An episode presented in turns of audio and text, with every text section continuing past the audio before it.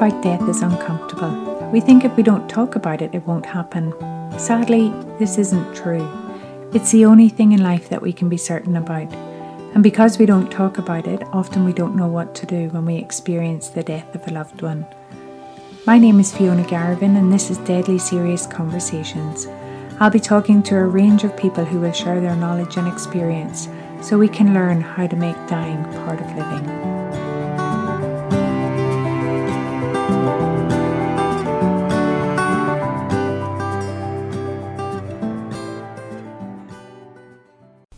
Today on the podcast, I'm talking to the lovely Victoria from Tilapia Flowers.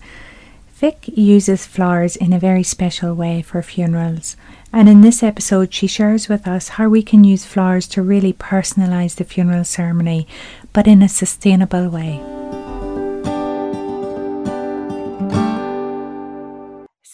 Good morning, Vic. Thank you so much for joining us this morning. Can you tell us a little bit about you and what you do that is different from any other florist? So, uh, I guess I'm not so different to other florists in some respects, and I think there's a wide spectrum of florists out there offering lots of different things. But what I focus on in my business is supplying sustainable flowers, botanical arrangements to funerals and wakes and mem- memorial services, which basically means that I use no plastic, no floral foam. And that's a really important point because that's rife in um, the funeral industry. Flowers are most often set into floral foam. That's that spongy green stuff. You wouldn't think that there's anything that particularly uh, evil about it, but it's actually um, quite toxic. It's toxic to florists who use it, and it has been found in marine life. So, and it's another one of those uh, plastics that finds its ways into waterways and into um, animals. So, um, there's quite a big movement, a, a, surge in the floral industry at the moment to do away with floral foam. So, yeah, so that's something that I, I don't use. Uh, no plastic tapes. I don't use, just basically, I don't use disposable plastics my work practices. I recycle any soft plastics that come through the business through a REDcycle program. All green waste goes through the council. So I'm sort of trying to close that circle for myself. I'm at a point in my life, I suppose, where it's more important than ever that my uh, values are aligned with my actions. So to have that sense of congruence is really important. And I think that it's really important for other people too, where basically they can just get placed with the body, they can be put through um, and cremated with the body, uh, they can be laid, they can be shared. Yeah, or they can be composted. For years, we've often associated funerals and flowers together, yeah, and flowers are used as a beautiful way to pay tribute to someone who's passed away, and they're a lovely way to honor someone and to really personalize the space. But funeral flowers don't have to be that very traditional um, arrangements that we are very familiar with. What are some of the creative ways that flowers can be used in funerals? Well, I think um, creative ways. The options, I suppose, that we've seen over recent years, the fact that flowers all pretty much seem to look the same is it comes down to these, once again, foam based arrangements that you buy um, from a supplier in a certain shape and you have to design in a certain way. That's why funeral flowers all look the same. They're in similar shapes. In our industry, you know, you've seen such a change in flowers, and I suppose actually it, it's constantly changing. If you look at the other major life event where people buy flowers, it's for weddings. And, you know, people are doing amazing things for weddings. And that changes over time. It's very much about fashion. But if you look to weddings as an example of what can be done, then the sky's the limit. It really depends on your style. Of course, it depends on your budget. But even if you haven't got a huge budget, you could do still something that's very natural, um, very garden inspired, and much more personal than what you would typically think about. So, for example, um, you and I are working together mm. this week. We are. And I've had an opportunity to cut from someone's garden. And um, we're doing a big coffin piece all with branches and foliage and some flowers from the garden. And then we'll be decorating, doing the vases and pews and the procession way, all with these flowers and foliage. So, like, that is deeply personal and very beautiful. And I guess personally, I find that those very stiff, in inverted commas, old fashioned floral arrangements, they don't soothe me.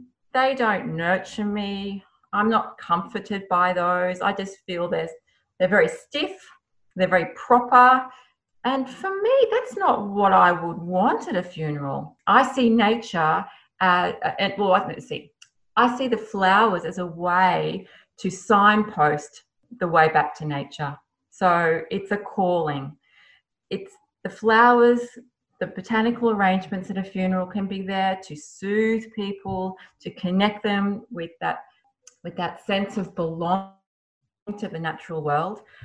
Flowers can be gathered from gardens, flowers can be bought at market. It's sort of, you know, it's lovely if you if you have a garden that you can gather them from, but you can still buy them from the market and and have this approach to the design where things you know arrangements can be untied unraveled shared scattered placed with the body with the shroud before cremation you know if you use and do plastic free arranging if you if you would like to scatter ashes at sea you can put the flowers in and if you I guess it's a bit cliche to say if you care about the environment, but it's kind of true. If you care to not pollute with your actions, and if that, if, if you know, if you want, if you feel that if they are your values and you want your actions to be congruent, then this is a really important place because the person has passed, but the people who are living also will be living in this world, and we need to take care of those people and this world by using sustainable practices. So, I guess I've sort of looped around to sustainable practices again, but just as a way, I guess, to say florists are highly skilled people. And if you go to a florist, your local florist, and you say, oh, I want something that's plastic free, that looks wild, or doesn't look wild, that looks quite formal and um, graceful, if you ask them, they can do that for you. And it's a way that you can really personalize your choice, have that action congruent with your value or with the value of the person who has passed. And often that's really important as well. And then, you know, create a space where everyone who attends the funeral is held by nature, which I think is very healing for people. And this lovely gentleman who passed away that we're working together next week, I know that everybody who loved him knew how important his garden was to him. And so to acknowledge the beauty in having his flowers that he's cared for and tended to over the years, and that everyone spent time in his garden with them, mm, how incredibly special. Like it's just beautiful.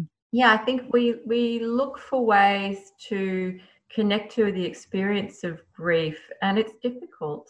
And I think that bringing in the personal, which is, you know, another way that I work in the business, I'm really um, very much all about using vases and bowls and vessels. I'd use a gumboot. It doesn't matter. ways to bring in. So, you know, someone will come and they'll attend the funeral and they'll see the vase and they'll go, oh, I gave him that vase. Or we had a laugh. You know, like we need to connect to this experience and we need signposts to connect to the experience and personal objects and garden inspired, sustainable, which generally for me means compostable because I also don't use any wire. These arrangements, they speak to the need, they speak to the heart's need. Yeah. To connect and to be soft. Yeah, absolutely. And then people can take home those beautiful arrangements and enjoy them for as long as they last. So that's really beautiful. And the other thing I know that you do is you can often work with children. So if if a family has small children, inviting them to be a big part of the arranging of the flowers and getting them to touch and feel and be involved, which is so incredibly beautiful. Mm. Yeah, I really encourage all um, family members, close friends, people who attend um, to interact with the flowers. Once again, it's that old school way of thinking like, oh, you wouldn't touch the flowers, you might put one out of place. But I'm like, touch the flowers, you know, rearrange a stem, or, you know, if a little kid wants to pick something up and put it somewhere else, it gives life yeah. to such a such a sad time. And again, it helps to, you know, these threads that we pull together, these threads of memory that will become our memories, these all help to integrate this seismic shift of someone passing. Yeah. And how beautiful for little kids to have such a positive experience when they're surrounded by so much sadness and, and grief and have those memories. Well, we have a lot to learn in our Aussie culture, I think, about um, relaxing around things like that. Um, you know, I know that certainly it's not appropriate for children to participate in certain rituals, possibly. Again, to be involved, so special. And they don't see death the same way as us. You know, I think often they'll still talk like the person is here and in, they are still here inside of us.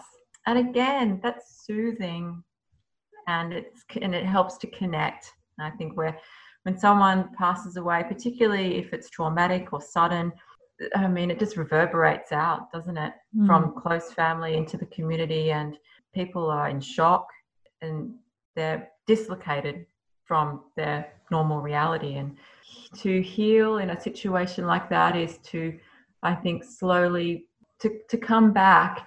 You need again those signposts. You need ritual you need physical ritual, you need um, things to step through.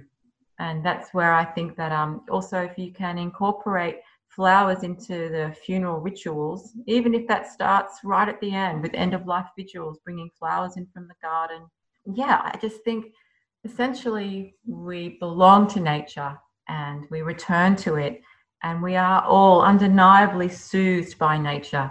So you can have very stiff foam based floral arrangements, or you can have something that speaks to you, that speaks to the person who's passed, and it and you'll remember that funeral, and you'll remember those yellow roses, and you'll remember, you know, the pink snaps, and you'll remember the tumbling cypress, and these things all just help. Yeah. I think help us to integrate the experience. Beautiful, absolutely. And so families often don't know you know, they know that they might want flowers at the funeral um, because it seems to be very much a traditional part of, of a funeral, but often they're very unsure about how much they might cost. So, how much can we expect to pay for a floral arrangement or what's involved? Hmm. Yeah, I'm really, um, you know, we talked a little bit before the podcast about this question. It was great because I, I really gave it some thought. Um, and I've got a couple of things to say about it. Um, my first thing to say is I just need to stand up for florists because you know it's a real it's really hard yakka, and you might just see a bunch of carnations. You didn't see that the florist went at 3 a.m. to get those, took them back, you know, all these flowers, you know, conditioned them, unwrapped them, hauled numerous heavy black buckets of water around their freezing studio and then actually bought them a week early because they had to open them and they wanted them to be open just right on the day. Now that's not at all complaining about floral, you know, working conditions because hmm. like you sign up for it, that's cool. but, but there's a lot of work behind flowers. And there's a lot of time, like administrative tasks. You hmm. think, where has the time gone? You yeah. know, like I'm going to spend a bit of time this afternoon wiping dirt off camellia leaves just so they shine just right. So I just think, you know, it's important for people to understand there's a lot of care and a lot of work that goes into flowers. So um, people, you know, might think, oh, flowers are so expensive. Wow, they are. They're expensive to buy at the market. They're expensive to buy on mass. So if you want a big display, you can expect to pay quite a lot because it's a lot of work for the florist, not only to to procure the flowers, to make sure they're open at the right time, to be changing water every day and fussing over the hyacinths and making sure their heads aren't falling over, you know, just right for the day. Um, you know, and then the time spent arranging, you know, that's a skill. It's a skill that's honed over a long time.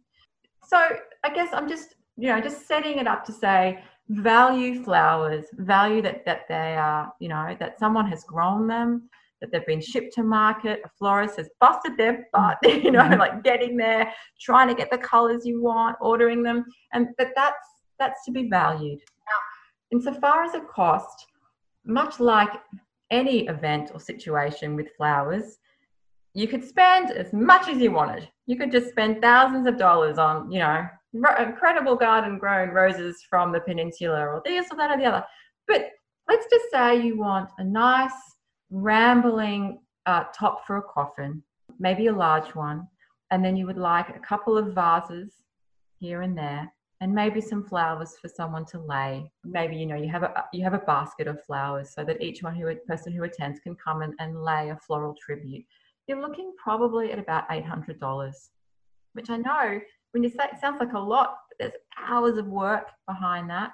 Of course you can go cheaper. Of course you can always go cheap that sounds bad but you know what i mean you can always not spend that much at all you and you know and if you don't have a big budget then i say and this actually just leads me on to something else that I wanted to talk about quickly. If you don't have a big budget, but you have many friends wanting to help, get those friends on WhatsApp and ask everyone to bring flowers from their garden. And then just get a couple of other friends because people always want to help Fiona, right? And people don't know what to do. That's one of the biggest things around when someone dies. Like, no one knows what to do. And again, it's that ritual. If you could bring in a bunch of friends, you know, to make up posies, to put stuff together, really simple, grab vases, plonk the flowers in. I mean, let's face it, you could gather flowers from your garden, plonk them in a vase. For some unbeknownst reason, they always look really good. you know, you can spend hours arranging them, but if you just like cut them from the garden, because somehow, you know, when you cut from the garden, they're often very different lengths. So you get that sort of choice made for you, and then you wrap them up in your hand and you plonk them, and you think that looks really nice. Yeah. You know, you could do that, and then you don't even need a florist but you need someone in charge of it. So, and just leading on from that, just quickly, I wanted to say that I really want people to think again when they send sympathy flowers because you go to someone's house and someone has passed away, you're there to visit, and there's 15, you know, vases of flowers that have arrived that these people have no vases for, or they've arrived in floral foam, worse, then they have to deal with that as well. You know, they're half dead, no one at that house is changing the water. Who's got the energy for that? I think that, um, and so, you know, I, I, have I've arrived at homes to cut from the garden, and, I, and the first thing I do is go, right, I'll deal with the vases because it's just, it's such a burden for people. So you think it's a nice thing, but actually send a card, you know, or send food for the freezer and be aware, as we all know, but keep in mind that grief is a long game. People need flowers two months later. And that's exactly what I do. I put a little note to remind me to send some flowers a month or six weeks later when all the other flowers have gone, um, just so that someone can receive those to let them know that I'm thinking of them. So, absolutely, totally agree with that, Vic. Or give someone, you know, a friend the job and say, in three days' time, can you go over and fix up the flowers? Because the last thing a bereaved person needs is stinky flower water mm-hmm. and half dead carnations. You know, like it's just the, the, the impulse is really beautiful and tender and, and true. But the reality of that is just, it's another thing for these poor people who are trying to organize a funeral, deal with family members. You know, there's often, it's going to be animosity or there's going to be some kind of friction. They've got so much to do with. They don't need to be rummaging through their recycling for jars to put flowers in. you know, it's just, it's just, yeah, it's something that I guess you wouldn't think about, but um, I just think be there, offer help, offer help.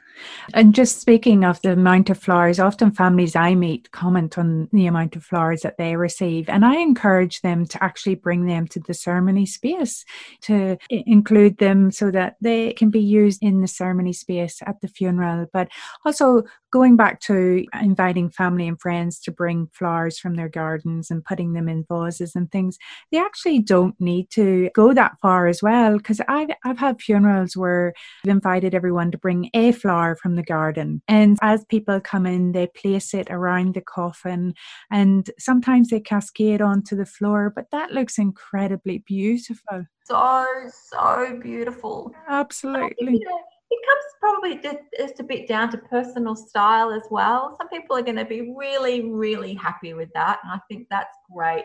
Other people will just want more, and that's that's great too. You know, like there's no if you want something massive, have something massive, but let it align with your values and expect to pay for it because if you want it done well and you don't want to use you know nasty imported roses where you have no idea about their province or the labor practices where they're grown and a lot of roses are grown overseas there's a lot of imported flowers use australian grown flowers use a local florist who you know particularly in this time do with the work because there's no weddings happening. And and actually you know lean on them florists have amazing skills and are just dying to use them you know so like I think you can put your trust in them if you find someone where you can sort of see that you like their general aesthetic and then give it to them. Maybe, you know, get a close friend or family member to talk to the florist so it's not immediate family to liaise and then just let go and, and, and be held by it. Yeah, beautiful. Wonderful. Well, thank you so much, Vic, for having a chat with us about all things flowers today. Where can we find you? Um, well, I'm Melbourne based. I have a website, and I'll um, you'll put that onto your show notes.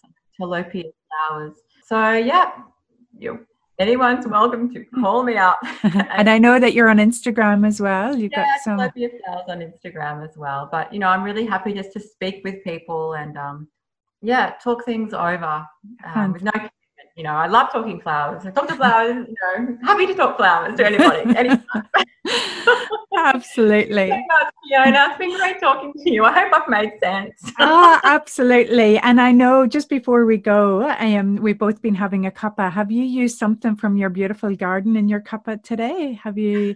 Uh... My garden, my garden could never produce enough tea leaves for me. I drink tea by the cup. I drink it by the pot. No, I just, um, yeah, just a, just a English breakfast with some milk. And today, because it's a bit cold, I put some ginger and honey in it. Oh, in your English breakfast, yeah. interesting. Yeah. Well, because you know, it's like a bit like a bit like a chai. You know, milk, bit of honey, bit of ginger. Yeah. Um, yeah. Fantastic.